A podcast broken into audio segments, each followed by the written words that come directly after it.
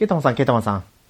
どうしたんですか、中山さん。ちょっと、今回出たし、はい。おにぎりの話をちょっとしたいなと思ったんですよ。はい。でも、そして番組前にケータマンさんに聞いたら、コンビニ全然寄らないんですよって話から始まって、そうですね。はいはい。もうコンビニのおにぎりなんて、もう数、数十年ですか？そうですね、もう、うん。ほぼほぼ買わないですね。や、健、健全ですね。健全というか健康というか。うん。買う場面がないんですよね。仕事場でね、ご飯は出てたしまいは。はい、ああ、でそっかそっか。そう、うん。でね、夜ご飯は家で食べるし、そうなんです。本当ないんですよね。そうですよね。うち、なんだろう、こんなことを言っていいのかあれですけど、うちのうん、職場って400床以上あるんですよ。はいはいっ。てことは、まあ結構中規模な病院だと思うんですけど、うん。あのー食堂なくて、食堂なくて、珍しいですね。コンビニも本当なんかこう、こじんまりとしたコンビニしか入ってなくて、なんへで、ー行く途中でコンビニでこう買ったりしてたんですよね。おにぎりとか。うん。で、最近食べた、最近久々にローソンのおにぎりを食べたんですよ。うん。えっ、と、ツナマヨを。はい。そしたら、はあ、やっぱ、ローソン美味しいなってちょっと思ったんで、ああ、ロ、いや、えっと、ローソンが一番うまいですか？いや、セブンイレブンが一番、美味しいですね。あうあ。ん。ものにもよるんですけどね。うん。明太子マヨネーズはファミリーマートはとか。あ。そんなに、そんなに差が。はあーそう、全然ですね。あい。そう。だから、まあでも、そうですね、スーパーのおにぎりを買うって言ってたんで、そうなんですよ。お、うんと、OK ストああ、オーケスアトア。があそこだと60円ぐらいなんですよね。安いですね。うん、まあ、すごいうまいってわけでもないし、うんなんですけど、まあ、小腹をぐらいには、なんか、おお弁当で足りない分とか、ちょっと買うとか追加で、うん、なんで、うちはオーケストラ近くになくて、あでしかもあるところが、なんだろう、どっちかと都心部なんですよね。うんだ、からあんまり寄ることもなくて、私、オーケストラ、片手で数えられるしか行ったことないんですよ。ああ、うちはできたので、まあ元、はいああ元から行ってたかな。昔からしてたんですよ。はいはい。で、で、OK はあの飲み物とお菓子は、もうあそこ以外で買う理由がないぐらい安いので、へえ、そんな安いんですか？他、うん、あの、他で安売りしてる値段が通常値段なんですよ。あの、安売りはしないんですけど、月ね、うんと、通常の値段がもう安いのでああ、、すごい。うん、いつ行ってもですね。ただ野菜とかはちょっと高いかなとは思う。こううち俺ら、うんと、うちがいつも行ってるところよりは、はいはい。ちょっと高いかなとは思いますけど、本当飲み物とお菓子は、うん。間違い。あとは、あとはパン屋さんがくっついてるので、あピザ、ありますね。。あるある。ピザ500円で1枚買えますからね。はい。おお安い。うん。で、そうですね。あとアイスクリームか。常に安くて大大量に、まあ、うちのスーパーは、あの、あ、スーパーじゃない、OK は結構でかいので、そのアイス売り場は、かなりでかいです。いいあのいいですよ。ああ、いいですね。でアイス売り場が大きいいいですね。そう、見切り品だと30円とかで売ってますからね。あの、売れなかったんだろうなってやつもあるし、え、これがなんで30円で売ってんのとか、うん。結構大量に買うみたいで、そんな感じで、かなり重宝してますね。今度また、え時間があるときに行っていこう、行ってみようかな。うん。あの、だから今まで行ったことなかったんで、うんそれこそ行き始めたのはここ2年ぐらいなんですよね。で、うちの長崎には OK ホームセンターっていうホームセンターがあるんですよ。ああ、OK ホームセンター別ですよね。そう、別なんですけど、うん。OK っていう字が一緒だったんで、ここんなところにホームセンターがあるんだってずっと思ってたんですよね。まさかね。分、東京、あれ、なんか蒲田とかが多分、ほ本店っていうか1号店なのかな。で、昔から、うん、行ったことっていうか、有有名だったので、はい、知ってましたね。蒲田と思うんだけどな、1号店は。うんうん。まあ、でもおにぎりね、と思った時には、やっぱり、ミニストップは店内で作ってるんですよ、おにぎりを。あ、握ってるってことですか？そうです、そうです。えー、まあ、店舗にもう寄ってなんですけど、手、手なんですかね？うんちょっとわかんないですけど、機械なのか。あとは、スーパーでも、あれですよ、イオン系列って、オリジン弁当と提携してるから、え、そうなんですか？そうなんですよ。オリジン弁当のおにぎりが売ってるんですよ。ああ、おにぎりだけってことですか？いや、お惣菜とかも、ありますある店舗にはあるんですよね。いや、そっかオリジン、オリジンも何でも言ってないからな。そあーえ、オリジンって書いてあります？う。オリジンって書いてあってある、あ、書いてあるところは書いてありますね、オリジンあって。ーちょっと見てみますね、今度。はい。これ、あの、多分、ホロヨイセブンのゆずきちさんが昔言ってたと思うんですよね。そうでしたっけ？で、私は、ああ、そうかと思って。あ、でも、わかんないですよ。ホロヨイセブンだったかどうかはちょっと定かじゃないですけど、どっかで聞いた話ね。おーそれでちょっと思い出してて、うん。もう本当に10年以上前に、うん。ファミマにあった、うん。なんか、卵チャーハンおにぎりが、私もあ人生で一番好きなんですけど、あ、ああ、卵ちゃんを、うん。卵チャーハンだったか、黄金チャーハンだったか。シンプルなんですけど、はいはい。いやーもうあれ、あれもう最近見かけない。最近どころかもうずっと置いてないでしょうけどね。あれ、あれってあります？セブンイレブンのあの、なんか、ソーセージのやつ。あ、ありますよ。あれソーセー。ジのマ。ヨネーズが。あれは美味しかったですね。あれは美味しいなと思いましたけど、今食ったらちょっとわかんないです。若い時はこれはうまいなと思いましたけど。あれ、いろんな店舗がやっぱ真似するんですよね。ローソンだったり。あそうフなんだ。ァミマ。でも、やっぱりセブンのやつが一番美味しいですね。あとは、あれですね、塩おにぎりとかも、一時期ハマった時はありましたね。はいはい。塩だけの。うん。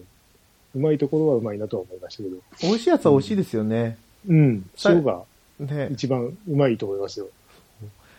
最初、んなんで塩おにぎりなんて買うんだと思ってましたけど、うん。そんなことはない。まあ、うん未だに私、赤飯のおにぎり買う人の理由は知れないですけど。ああ、俺、俺赤飯食べれないんで、あ、そうでしたっけ？赤飯あんまり、あの、豆が嫌なんで。赤いご飯はいいんですけど、せうん豆がちょっと苦手なんで、基本的に豆食べないんですね。そうか、豆、もう豆全般ダメなんですか？赤飯は食べ、あ、赤飯、納豆は食べれるんですけど、はい。えっ、とね、そうですね。ん大、大豆のあの感じがあんまり好きじゃないけど、あれをシーチキンとマヨネーズで和えたやつは食べれるんですよ。おーあれは味が変わるので、そう、豆嫌いでも多分食べれると思います。え、ぜんざいは食べれるんですか？いや、食べないです。あんこもほとんどほとんど食べない。そうなんですか。そうなんだ。そう。で、で、でもこの間、えっ、と、どっかのラジオで聞いてて、団子の話してて、あの、即買いに行きましたね。あ、でも団子、あ、うまいなとちょっと思いました。ちょっと年取ったかなと思って。あの、和菓子を、はいやー、いくらでも私が団子の話しますよ。い。最近。そう。ね、団子、だから、あの、あで、そうそう、で、近くの団子屋さんすごい探して、はいはい。ああ、ちょっとなと思って、うん、今度ちょっと行ってみようかと思って、はい。探してました。じゃあまた団子の話は今度。そうですね、今度は。はい。で今回はですね、はい。前回から話をしているんですけど、はい。うん。あの、PS3 でしたっけ、P、?PS3 PS 違うか。PSP だと、PSP のす、なんだっけ、そえっ、と、P、プレステストアでしたっけ？そうです、そうです。で、プレイステーション18金のかソフトが買えなくなると。うん。クレジットカード払いが使えなくなるっていうことで、うん。まあ、今回 PSP、おすすめのうん PSP ソフトを上げようというそうですね。話になりましたので、はい。まあ、今回はじゃあその内容ではい。やっていきましょはい。おう。願いします。はい、よろしくお願いします。はい、お願いします。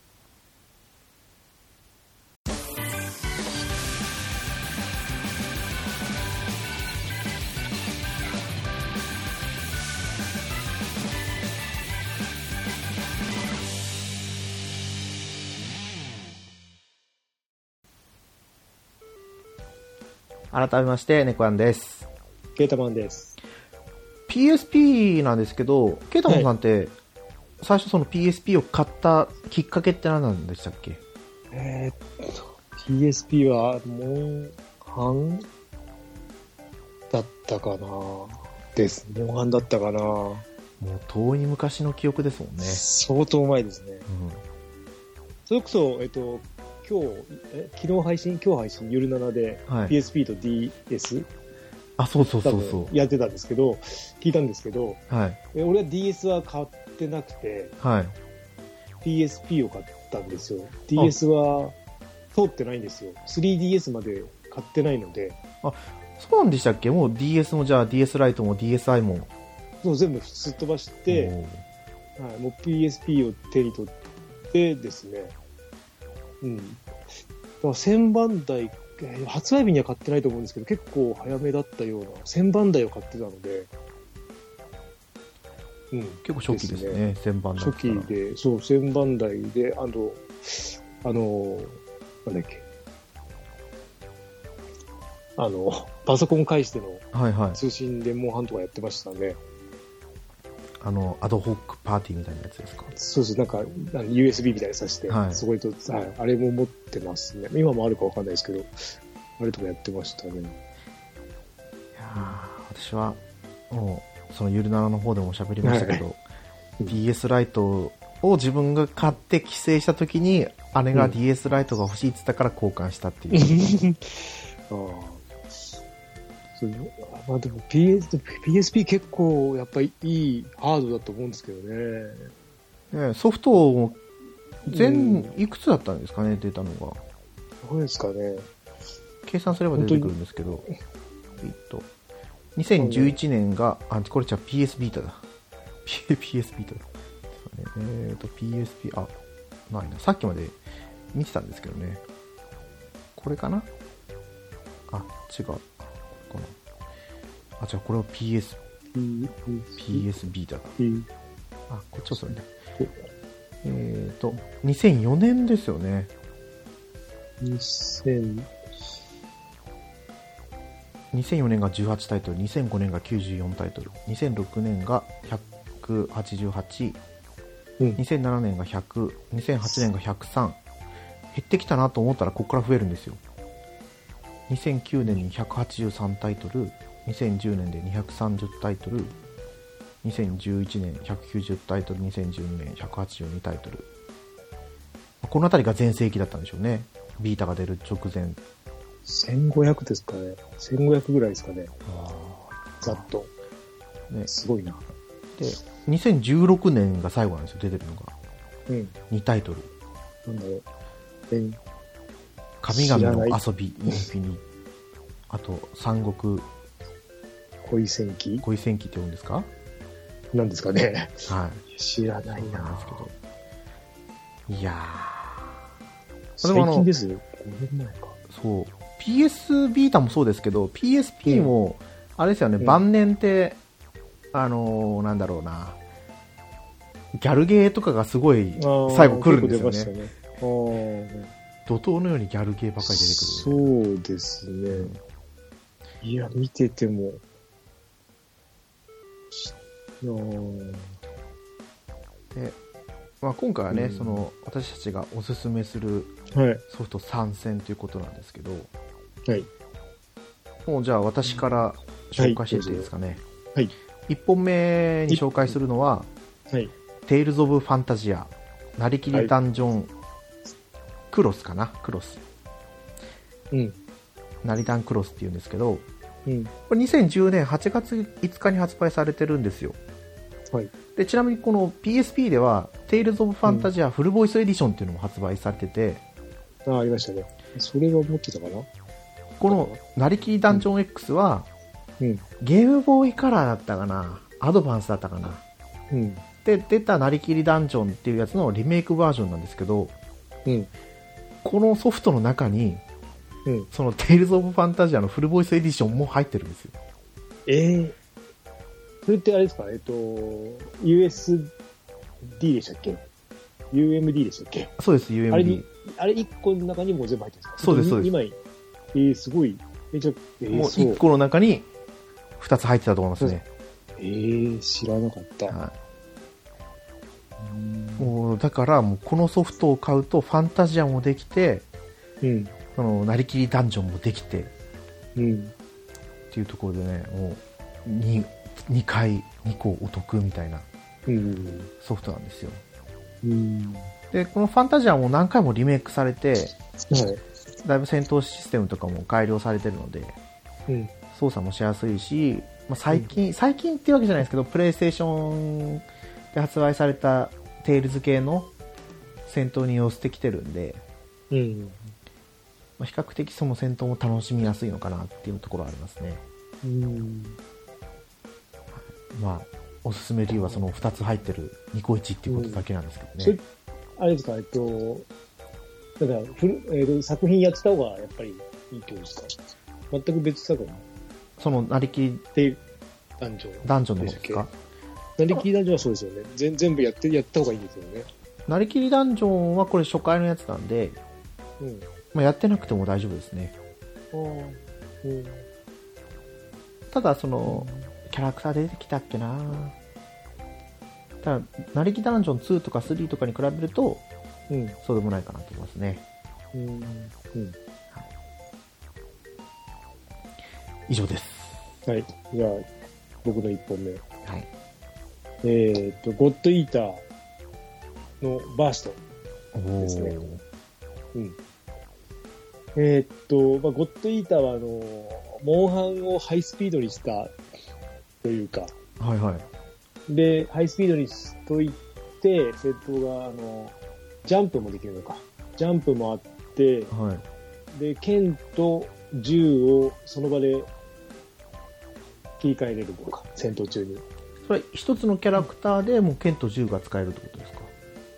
そうですね。で、武器変えれば、えっ、と、なん、なん、銃は固定で、はい銃と何々。銃と、おえっ、と、何があったっけな？銃と、槍とか。それは2し、槍は2しかないけど、はいまあ、銃とハンマーとか、うん、ですね。で、あとは、えっ、と、なんだ、えっ、と、その銃、その武器を使って、モンスターを捕食するんですよ。捕食できるんですよね。はいはい。食べるというか。で、一定時間パワーアップするんだったっけな。うん。で、まあ、バーストで何が変わったっていうのと、あの、無印からかなり調整が入って、はいはい。遊びやすくなったんですよね。あの、無印は俺クリアできなかったんですけど、難しすぎて、一人でやるそのんな難しかったんですか？あの、ハイスピードなんで結構、ハイスピードで、えっ、と、た、多頭狩りっていうか、1対多数なんで、はいはい。結構辛かったんですよ。あの、狭い、ボス、特にボスとかは、狭いエリアの中で、あの、ぐちゃぐちゃやるので、あで、まあ、バーストになってそれが調整入って、あの、倒しやすくなってりとかして、かなり改善ってあったはずですね。ーそれはやっぱりエリアが広がったりとかですか？戦闘いや、あのー硬直時間ができたりとか、多分なんかそういう、あの、いや、遊びやすくなったっていうところですね。うん。で、確かね、無印は、あのー発売日に買ったんですよ。はいうん。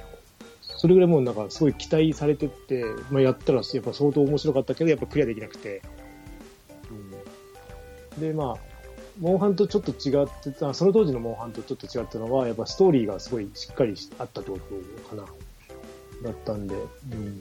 で、またそのストーリーも良かったので、まあ最後まで遊び切りましたね。おーうん。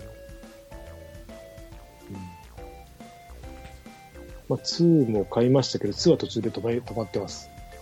あれ、まあ2も PSP で出たんですか？PSP も出ました。おービータも出て、えっ、と、最終的にはプレステ4でも出てますよね。全体的に。4までいってるんですね。リメイクとか、そのその辺で、あの、バーストも多分全部出てます。うん。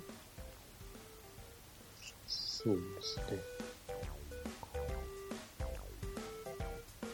ただ、あのなんだっけな、1だと、ちょっと、あの、1というか、バーストまでだと、はい。ちょっと裏技的な銃の使い方とかがあって、なんか内臓破裂弾とかって結構有名なんですけど、内臓破裂なんですか？そうそう、あの銃を撃ち込んで多分中から、うん、攻撃するみたいなやつが、はめ技的なのがあって、それもあったんで、あの、楽っちゃ楽ですよね。えー、何ですか？それはモンスターに一回食べられるってことですか？いや、モンスターに多分銃を撃ち込んで、今度内側から爆発させるみたいな。へえ。俺も作ってなかったんですけど、結構流行ってましたね。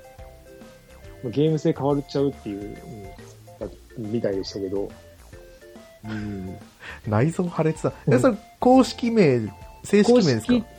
いや、公式じゃないと思うんだけど、もう、あの、プレイヤーがみんなで、もうそれで、うん、当たり前のように多分通じる話だと思います、調べると。えー、内臓破破裂ね。裂が確かと思います。はい。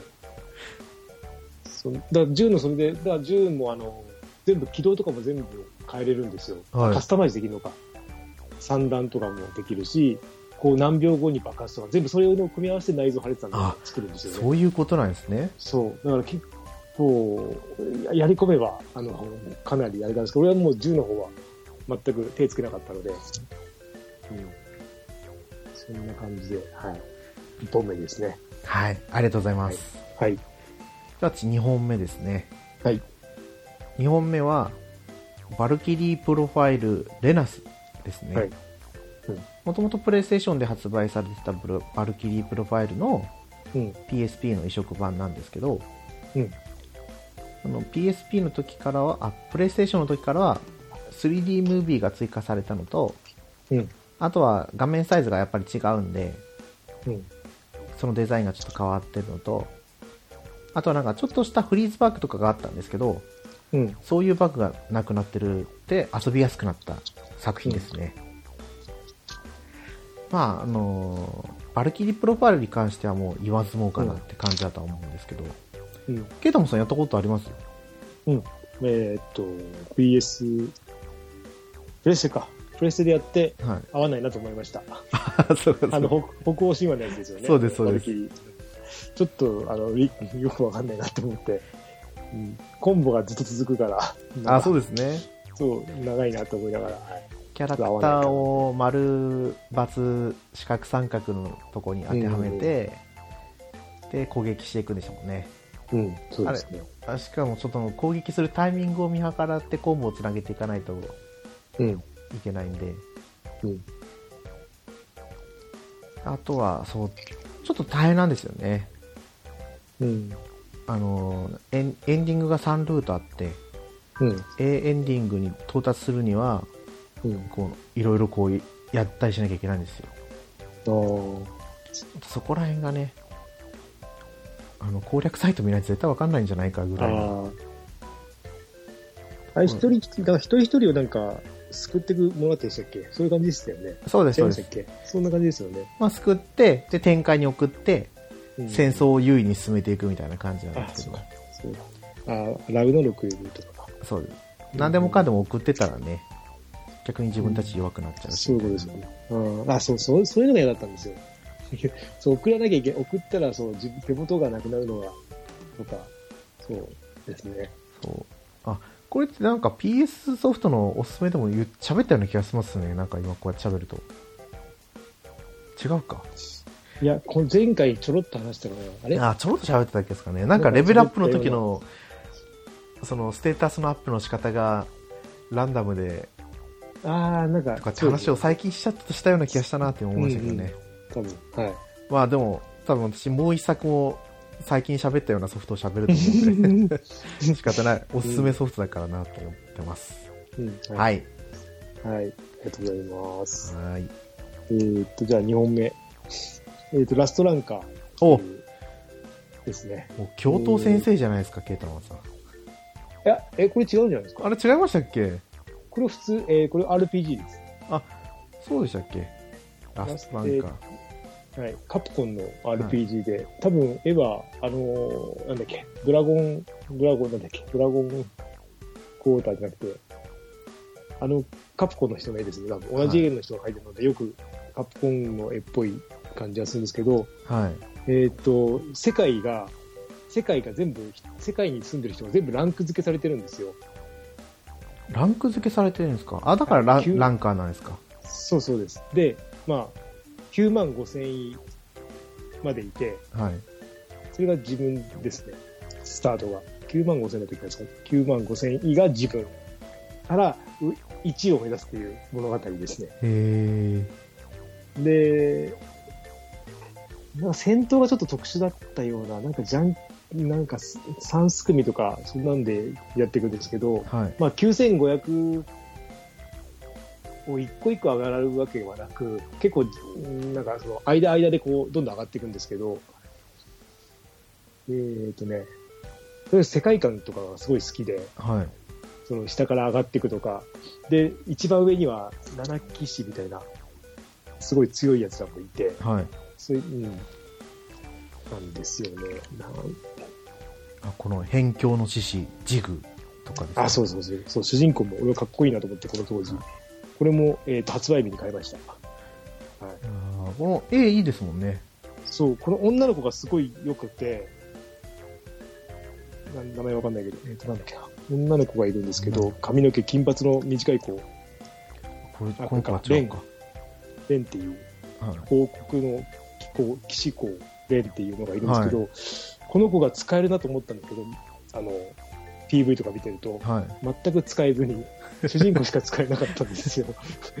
なんだよと思いながら、はい。うん、もったいない。そう、だから続編もある、あ続編作ってくれないかなと思いながら、全然出なくてもう終わっちゃいましたね。うんそうなんだ。すごいもったいないですね。なんすか。しかも声優もしっかりついてるんですね。喋ったかなでも有名ですね。銀河万丈さんとか、関智和さん。井上まりなさんとか、そうですね。中村雄一さん、神谷博さんとか有名ですね。大物ばっかりですよね。うんこれは良かったんです。で、これ一回、あの、まあ、売ったんですけど、また買い直し、安かったんで買い直しました。はい。これ今あります。普通の RPG ですか？アクション RPG ですか？いや、えー、っと、タイミングだったような気がします。基本的にはコマンドなんですけど、はい。なんか戦いの時だけなんかちょっとちタイミング合わせるとかじゃなかったかな。相手に合わせて相手に合わせるんですね。違うかな。ずいぶんやってないけど。読み合いのなんか戦いなんですよ、1対1の。常にあのランク戦なんで1対1で。はいはい。うんで、まあ自分が必ず挑戦するんで、あっちから挑戦されることはないので、上の人からは。うん、で、再戦とかもできないんですよね。一回戦った人と。それは負けても再戦ができないんですか？あ、負けたら再戦できるんですけど、勝ったらもうそのキャラ終わり、相手は終わり。あ、終わりなんですね。そう、もう、うん。だから雑魚戦とかも、かかったような気がするんですよね。うん。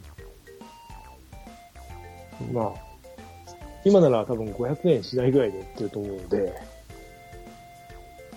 結構見ますね。おーラジオ売りっていうか、はい。ワゴン行きで。ウーバーワールドがテーマソングを歌ってるみたいですよ。ああ。歌ってたかなどの歌かちょっとわかんないですけど、多分聞いたことあると思うんですよね。アマゾン評価3.3ですけど、あ、そう。ええー、そうなんだ。すげえいいと思ったんだけどな。新品が2200円。うんまあ、まあまあ、はい。まあまあ遊べます。そんな長くないです、ストーリーも。確か。そうなんですね。うん。いや、これちょっと面白そうですね。うん、その多分作一回買おうとしたのは覚えてるんあですよ。ー買わなかったですけど。な、なんで売れなかったのかな？不思議だけど。はい。なんですかね、カプコンだったからですか？いやー、俺はね、発売日に買うぐらいだったから、もう相当期待してたんですよね。うん。こんな感じです。はい。ありがとうございます。はい。えーと、では私ですね。はい。ちょっと悩んだんですけど、うん。私がおすすめする PSP のソフトは、うん。グローランサーですね。はい。もう、本当に聞きましたね。どっか聞きましたね。おすすめする PS ソフト3選でも、多分入れたと思うんですけど、うん。悩んだんですよ。これ、グローランサー4、プレイステーション2で発売されたグローランサー4もうん。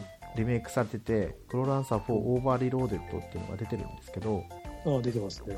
まあ、こっちは見たことないな。普通のグローランサーは見たことあるけど、このオーバーなんとかは見たことないですね、パッケージ。これ、うんまあ、面白いっちゃ面白いんですけど、私としてはやっぱグローランサー初期版がすごい好きで、うん。で、このグローランサーのリメイク版？PSP リメイク版なんですけど、うん。これがいいんですよ。うん。まあ追加キャラクターが2人いたかな？仲間になる。はい。で、あとは、普通のルートと、新しいル、うん新規ルートも追加になってて、はい。だから、まあ、オリジナルやった人でも、また新しいストーリーが楽しめるんですよ。うん。で、前も言ったんですけど、ノンストップドラマチック RPG だったかな？うん。ジャンルとしては。うん。戦闘もどんどん時間が流れていって、相手とお互いに動いていって、うんで、戦闘中にはもう NPC がよく出てくるんですよ。村人とか。はい。村人をどうやって守るかとか考えながら、うん。で、村人殺されると評価が下がるんです、戦闘の。うん。イベント戦闘だと。なかなかこう、やってて大変なんですよ。うん。まあ、裏座使えば戦闘一瞬で終わっちゃうんですけど。あとは、まあ、隠しキャラじゃない。もともと、プレイステーション自体からも、うん。こいつ仲間になるんじゃないかってキャラがいるいたんですよ。はい。でも普通にプレイしたら全然仲間にできなくて、うん。もう、もうネタバレでもいいくらい喋んなきゃどうしようもないんですけど、はい。絶対勝てない場面で闘技場で戦う時があるんですよ。うん。そこで勝たなきゃいけないんですよね。うん。普通にプレイしたらどうやってそこに勝つんだって思うんですけど、うん。多分2周目とか、1周すると、うん。M2 だったかな、M2 っていうアイテムがもらえて、はい。装備品なんですけど、それ装備すると能力値が大幅にアップするんですよ。うん。グローランサーではおなじみだったと思うんですけど、M2 だったかな？ちょっと名前忘れたんですけど、それ装備してやればもしかしたら勝てるのかな。うん。ただ、その、制作者がデバッグとかしたりするときに、うん。戦闘がやっぱ大変だから、一瞬で終わらせられるようなコマンドを作ったんだと思うんですよね。それが裏技として残って、うん。プレイヤーもね、見つけて使ってたっていうのうん。があるんで、まあストーリー自体も面白いんだよね。うん。それでストーリーだけ楽しむっていうのもありかなと思います。はい。以上です。はい。はい、ありがとうございありがとうごます。ざいます。じゃあ最後。えー、銃声とダイヤモンド。お、なんか言ってましたよね。言いましたよね、これ多分、はいどっかで。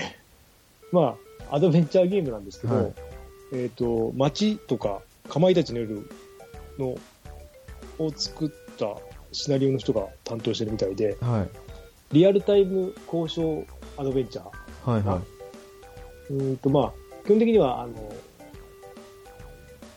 犯人と、まあ、交渉人の自分とで会話劇なんですけい。ど、はいはい。まあ、その会話が、その、会話も、えっ、と、戦闘中というか、その、会話中、交渉中に、はい。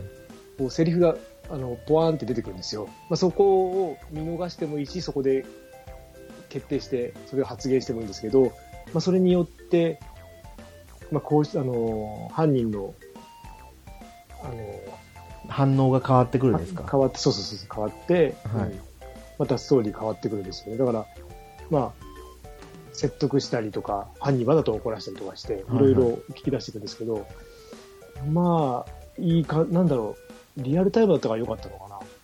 うん。で、音楽とかもすごい良くて、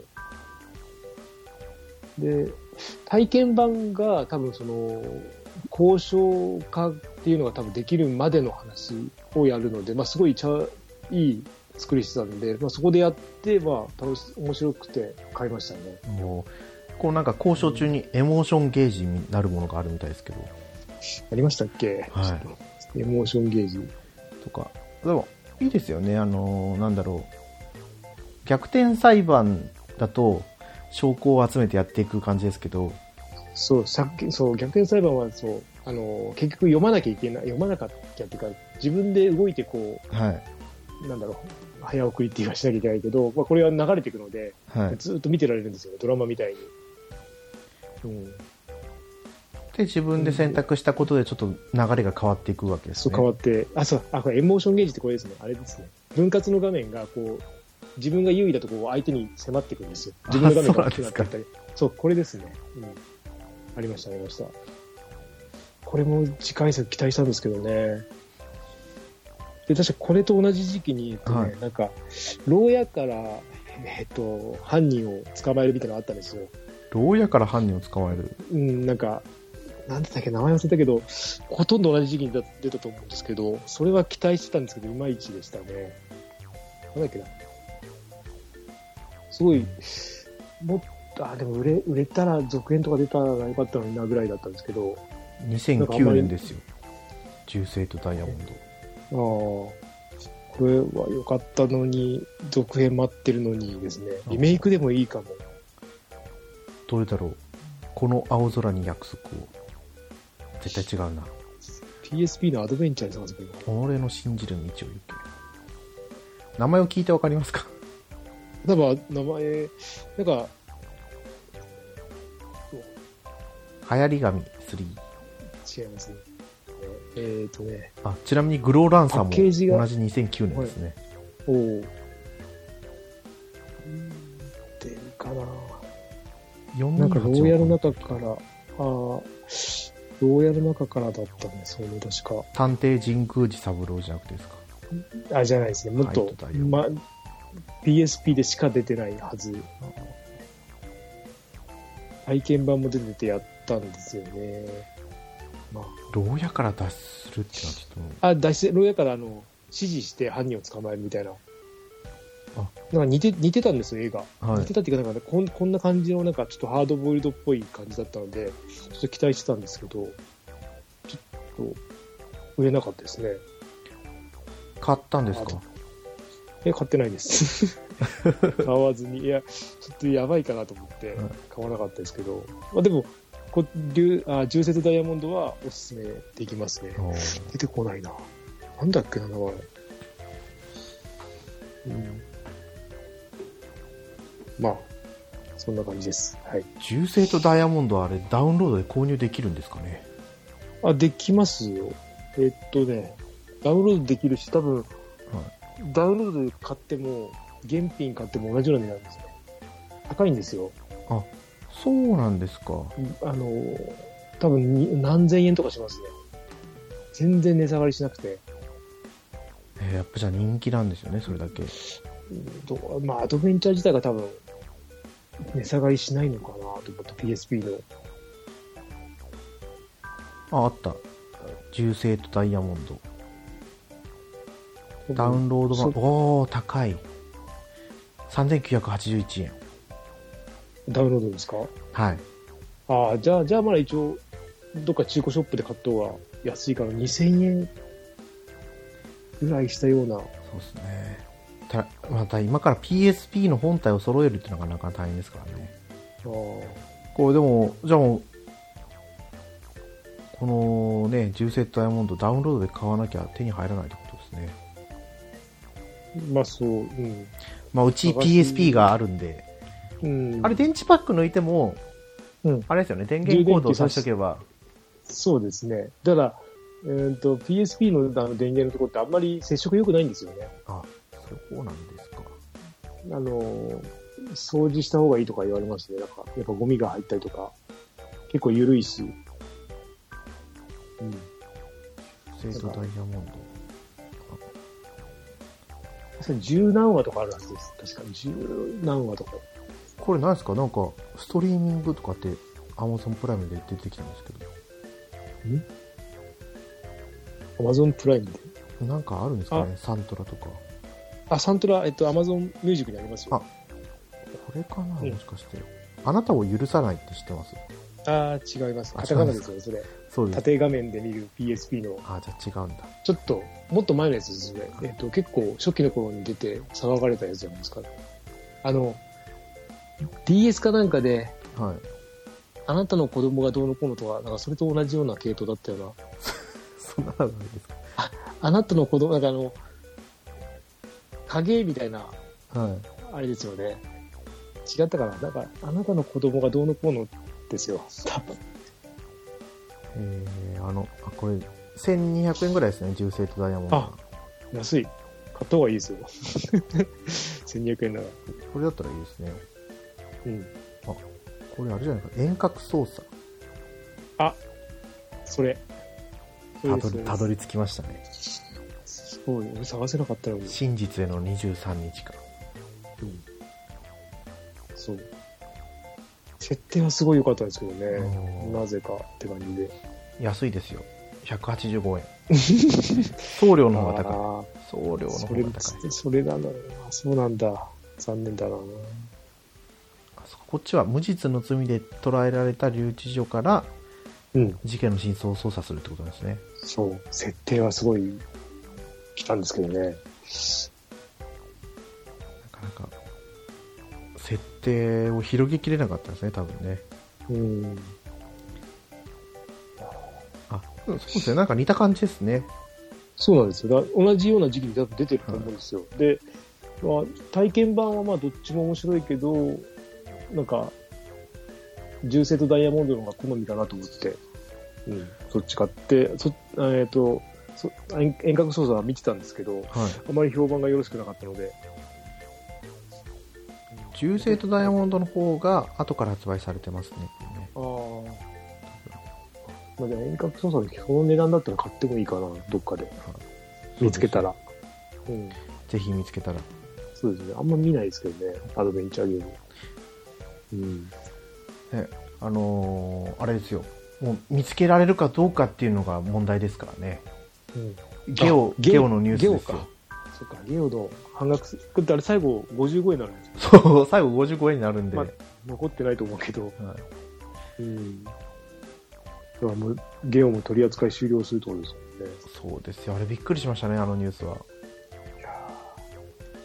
ねでも、でも 3DS はやっぱりまだ現役ですね。まだ現役ですね。ビータもまだ現役でしたね。うん。でも PSP と PS2 まで。まあ、PS2 はさすがにもあとは20年 Xbox は全シリーズって書いてありましたね。う、あだから最新作もですよ。シリーズ S、シリーズ X。あ。なんで、なんで今、切り離しちゃうんだ。まあ入ってこないっていう認識なんじゃないですかね。あ、そっか、中古が今売れない、売中古を売ってくれなくなっちゃったからか。昔に比べて。あとはシリーズ X に関して言えばソフト自体がもう出てないですよね。うんパッケージ版で。だからだと思いますけど。うん。ままあ、こんな感じで、あ、はい。今回ね、おすすめ3選上げさせてもらいましたけど、うん。もう一回ちょっと紹介しておきますか。はい。えっ、と、私ね、こやんは、テイルズ・オブ・ファンタジア、なりきりダンジョン・クロスと、バルキリー・プロファイル・レナスと、うんグローランサーですね。はい。をおすすめしました。はい。えー、ケータマンは、えー、ゴッドイーターバーストと、ラストランカーと、えー、銃声とダイヤモンドです。はい。ありがとうございます。はい、ありがとうございます。では、これで本編を終わりにしたいと思います。はい。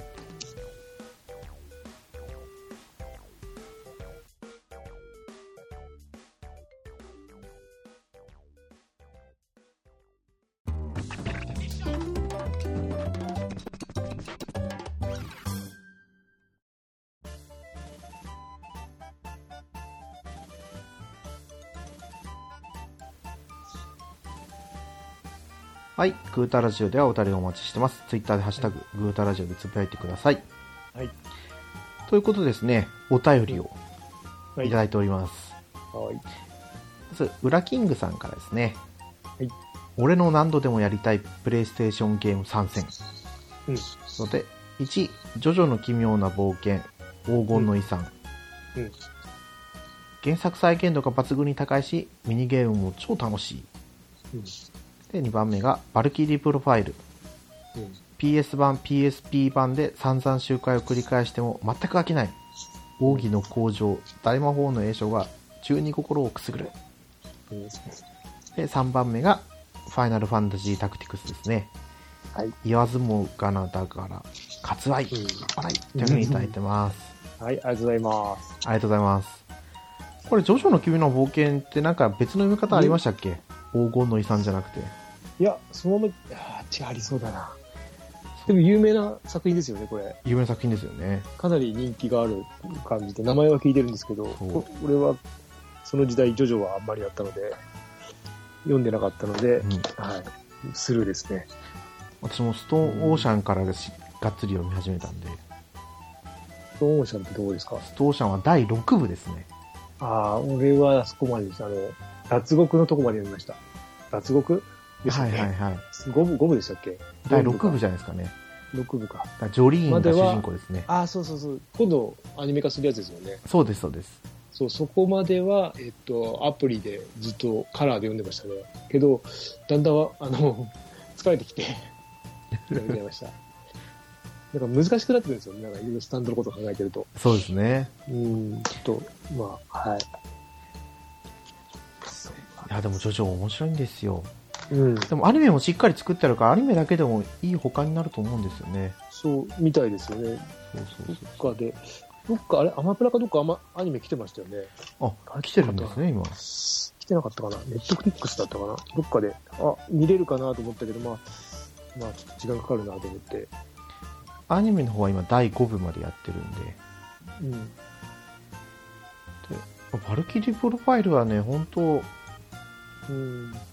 もうちょっとうまくゲーム作れたんじゃないかなって思うところがだいぶあるんですけど、うん。結局、プレイステーションで出たバルキリープロファイルと、うん。バルキリープロファイルシルメリア、プレイステーション2の。で、うん。この移植作ですよね。バルキリープロファイルレナスがあって、で、DS でバルキリープロファイル、咎を背負うものうん。で終わりだったんですよ。ああ。もったいないですね。もったいないですね。うん。まあでも何周年の時にまた何かやるかもしれないんで。あ、そうですねう。ん。今は、それが結構。でもこの間思ったんですけど、はい。まあ、やっぱ机に強かったですよね、プレステの時って。強かったですよ。うん。うん。やっぱ上げても、やっぱ、これも机になんだって感じで。そう。うん。そんな机に推しじゃないですよって前言ってましたけど、上げるタイトル、上げるタイトル、救いばっかりなんですよ。そう。まあ、特にプレステ時代は、そう。まあ、プレステ2の時もすごかったですけど、プレステの時はすごかった、本当に。うん。ねもうあの時はスクエアから、エニックスからくっついてた時期ですよね、ちょうど。えプレステプレステ2の時じゃないですか。はプレステ2の時、2000ちょっとじゃないですかね、くっついたの。あの、ドラクエドラン。クエ8ぐらいじゃないですか、あ8くっついたのって。そっうんか、じゃあそなんかそのこだったような。うん。プレステ時代は本当にスクエアって出てたので。それももう20年前ですよ、20う年ん。そうそうそうもそう。いやう20代前半の子とかは全然知らないですからね。うん。で、スクエアとエニックス分かれてたの？みたいな。うん。まあ、まあ、バンダイナムコとかもそうですよね。そうですね。みんな、セガサンディとかも。あ、もう違うか、名前は。もうセガだけになっちゃいましたからね。うん。うん。そうなんですよいやね。はい。ブラッキングさん、お便りありがとうございました。はい、ありがとうございます。で、お便りはもう一通ですね。はい。いただいております。はい。ゆるふわいがぐり頭さんからですね。はい。以前に配信でもおっしゃってた気がしますが、あの類のハッシュタグがどういう経緯で生まれたのか見かけるたびに気になってます。しかも時々トレンドになってますし、笑い。うん。というふうにいただいてます。はい。ありがとうございます。ます。ね本当に、不思議ですね。ね あれ、いいんじゃないか、ケータマンさんが思いついたやつをちょっと上げて、みんながちょっとつぶやけば、トレンド入りするんじゃないですか。いやー、なかなか不思議ですよね。まあ、あまあ、辿っていけば、辿ればいあるのかな。そうです、辿れ、辿ればいけるってことですね。そうです、そうです。最初に、最初の人に。でもこういう、なんだろう、結構大きくやると思うんですよ。PS ソフトとか、RP、RPG は待ってくるかもしれない。今やりたいソフトとか。うん。で、も、ジャンル特化ってあんまないですよね。うん、今やりたいアドベンチャーゲーム参う戦。ん。ああ、ないですね。ないですよね。うん。シュタインズゲート開けるなって思いながら。うん。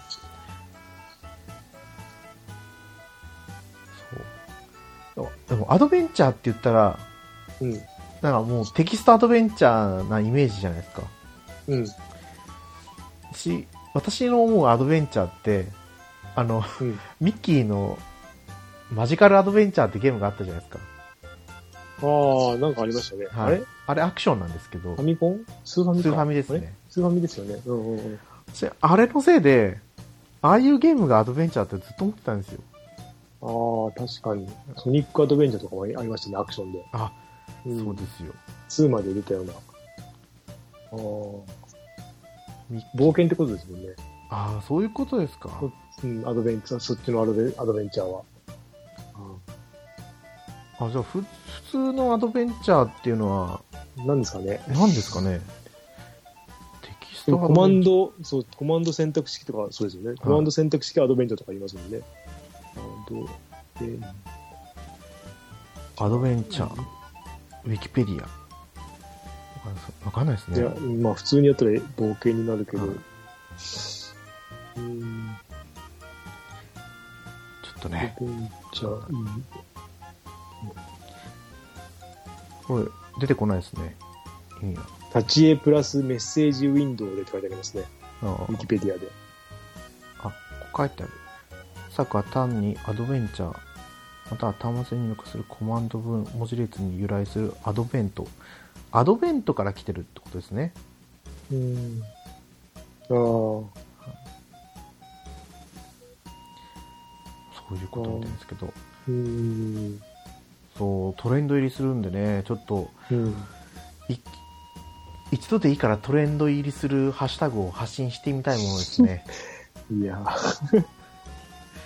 なかなか。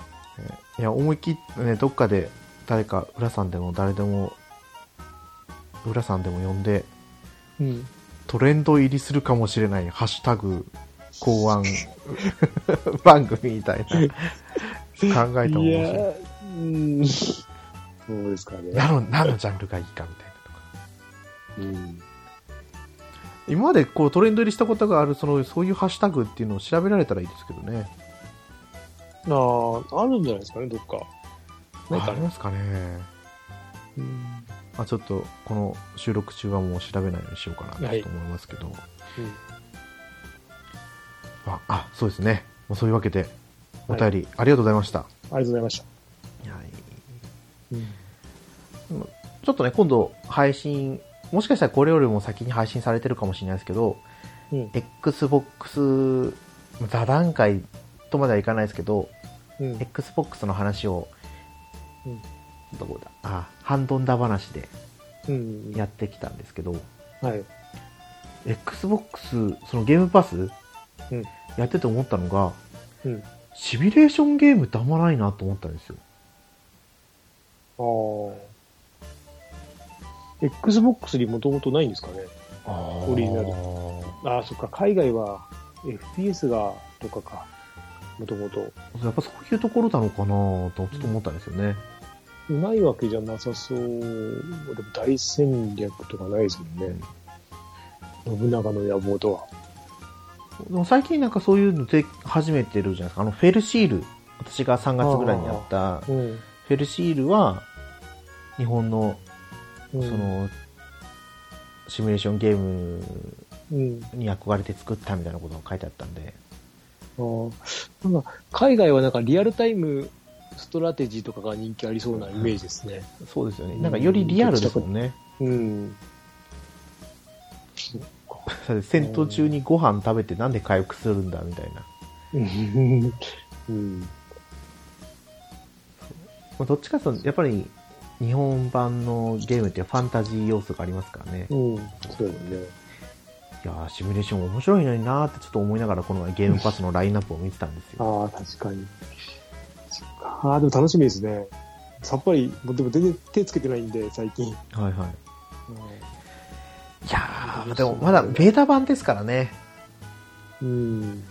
もう少しこう、動作とかも安定してくるといいんでしょうけど。やっぱあれですかね、あの、うーんと、人気ないソフトは、あの、いい感じに動くとか、そんな感じですかね。あー、そういうのもちょっとあるのかもしれないですよね。うん。わかんないけど。まあそれでも普通に動くやつは普通に動きますからね。うん。プロジェクトウィンターっていうマルチプレイができる。雪山人狼のやつをちょっと作動させたんですけど、それはもう格付きも全くなく作動してたんですよ。ああ、じゃあ、あれですかね。あれってグラフィック結構、ああ、そっか、あれか。見下ろしのあれですよね。そうです、そうです。ニーヤが結構結構なんですよ。結構モザイクっぽくなる。なんか通信なのかなな一部モザイクっぽくなって、はいはい。ねちょっと厳しいなと思って。うん。あと何やったっけな。なんかやったような気がするけど。うん。まあでもやっぱり通信環境に依存しちゃうっていう話は言ってましたね。うん。まあ、あとはあれですよね、あの、家庭の通信環境がもっとよくな、全体的なレベルが上がってとかになると、そうです、またそうです。まあでも普通のあの 4G とかそういう回線使っちゃうと、すぐパケ、うん。パケシしちゃうん。じゃないか。うん、あそこら辺はどうなん。ですかね。ー家の Wi-Fi がぶっ壊れてくれればね、すぐ買うんだけどな。とりあえず何年間動くから。うん。そう。うちの Wi-Fi のき機械が、うん。まあ、調子悪いなと思って今月あ今年変えたって話を前にしたじゃないですか、うん。変えた機械が調子悪いんですようん。変えてからあなんか再起動を結構しなきゃいけない感じおになったりとか電波の届きが悪いなってちょっと思ったりとか。うん。え、えっと、どこのメーカーですか？えっと NURO光ですね。あーあー、そうか、光の回線がってことですか？そうあの回線、無線がですね。あ、無線で NURO光ってあるんですか？あそうです。 NUROね光の、 NURO光であのう。ん基本的には有線でつなぐんですけど、うん。ルーターに無線機能がついてて、ああ、そういうことか。はい。無線の方がなんかこう、うん、あまりって感じですね。やっぱり中継機とかいろいろ使わなきゃいけないのかなっていうのは最近感じてますね。普通になんだっけ、あの、無線機買えばいいんじゃないですか中継機じゃなくて。そういうのはできない？まあ、でももともとついてるやつが結構性能がいいみたいなんですよね。で、も Wi-Fi6 じゃないんで、ああ、うんうん。やっぱあるかなっていうのはちょっと思あとはあれですね、あの、家の、えっ、と、繋いでる機械が多いと、はい。Wi-Fi に登録してる機械が多いととかあるみたいですね。そうみたいですよね。うん。なんか、今、今結構パッケージに書いてあるんで、そういうのは何台までとか、うん。何人分とか。は安いのはですね、少ないから。い。でもあの機械に書いてある台数そんなそうそう繋がないよなって思うんですよね。いやいや、だって、スイッチとか、あれ、えっ、と、ププレステとかは、あと、有線ですね。あ、有線だ。あとはタブレットとか、あと、スマホが三うん家族分あったらそれもどんどんどんってくれるし、そうそう、結構ですよ。そっか子供が使うようになってくるともっと一気に増えてくるんですかね。そう、何でもかんでも増えてくるんで、うん。今、テレビも無線で繋がりますからね。うんうんうん。だって、うちタブレット3台あって、スマホ3台あって、えっ、と、プレステ4もスイッチも、スイッチ2台あって、プレステ4も全部 Wi-Fi ですからね。そうか、無線ってやってるんですね。そう、有線だと、うーっとね、通すのがめん、あの、そう、場所が遠すぎて、はそう、それで中継機も買ったんですよ。それもあって。い。はい。うん。中継機もでも、いいのか悪いのか、設置場所によってかなり違うみたいで、ああ。うん本当にやるにはやっぱメッシュ Wi-Fi とかそっちの方に行かなきゃいけないけど、でもそうすると値段が全然違うので、うん、って感じですね。そうですよ。まあ、うんもうちょっと安くなってくんないかなっていうの 安くなってくんないかなっていうのは口癖なぐらいうん値下がりを期待してる。結構 Amazon とかでも安売りしてるんで、Wi-Fi とかは。はい。その時狙えばとか。結局、その良し悪しがよくわかんないんですよね。どれがいいとかどれが。そう、家の構造とかもやっぱりあるんで、なんとも、ね、元の回線が弱かった、なんだろう、その家まで引き込んでる回線が、そのスピード出てなかったら、やっぱりそこからまだ、とか、難しいですよね。試しができないんで。うんそう。まあ、早く。じゃあもうそろそろ NURO 光も、なんか、新しい契約作ってくれていいのかなと思いますけどね。なんか分かれたんですよ。 So-net 光と NURO 光に。まあ、そ昔 So-net So-net でしたよね、昔は。昔は、あそ最う昔は昔はそうだったのかもしれないですけど、うん。くっついたんですよね。あくっついたというか、多分、 So-net で NURO やってたんですけど、うん。今年にまたちょっとそこが別れたみたいな感じになってたんですよ。あで、最初 So-net でしたね。 So-net で、あの、ADSL の時は So-net でした。は懐かしいですね、ADSL。うん。この本当にこの十数年で一気に進歩してますもんね。そうですね。うん。全然。そうあのインターネット回線初めて繋いだ時が2005年、2006年ぐらいだったんですけど、もはあこれって使えば使うだけお金かかるのかなとかずっと思いながら、う、あその当時はもう違ったんですけどね。いや、俺、いや、最初、あんだよ。最初、回線来るまでって、はい電話回線じゃないですか。はい。電話回線っていうか、その、あの、音が鳴るやつ。で、なんか、なんだ、その AD 使いたい放題が来るまでは、なんか、はい。普通の回線使ってたから、はい。それで繋いだ時すげえ金かかりましたよ。ああ、一瞬で。そうなんですか。もうよかった、やめといて途中で、と思って。う んびっくりしましたもん。私はまだその時代を知らないんですよ。うん。ああ、かかる。そう。なんで外国に繋がってんだよとか、そんな感じですよ。そうなんですかどっ。のそう、どっかの島とか、なんか、なんなんとか島みたいな、どこみたいな、ありましたね。まあ、なんでしょうね。そう思うと本当に今は楽ですね。うん。楽ですよ。なんでもね、使いたい放題になって。うん、考えなくていいですからね。まあじゃあ、こういう話を締めにはいさせてもらって、はい。今回の発信は終わりにさせてもらおうと思います。はい。今回のお相手は猫やんと、ケータマンでした。はまた次回放送でお会いしましょう。い、ありがとうございました。ありがとうございました。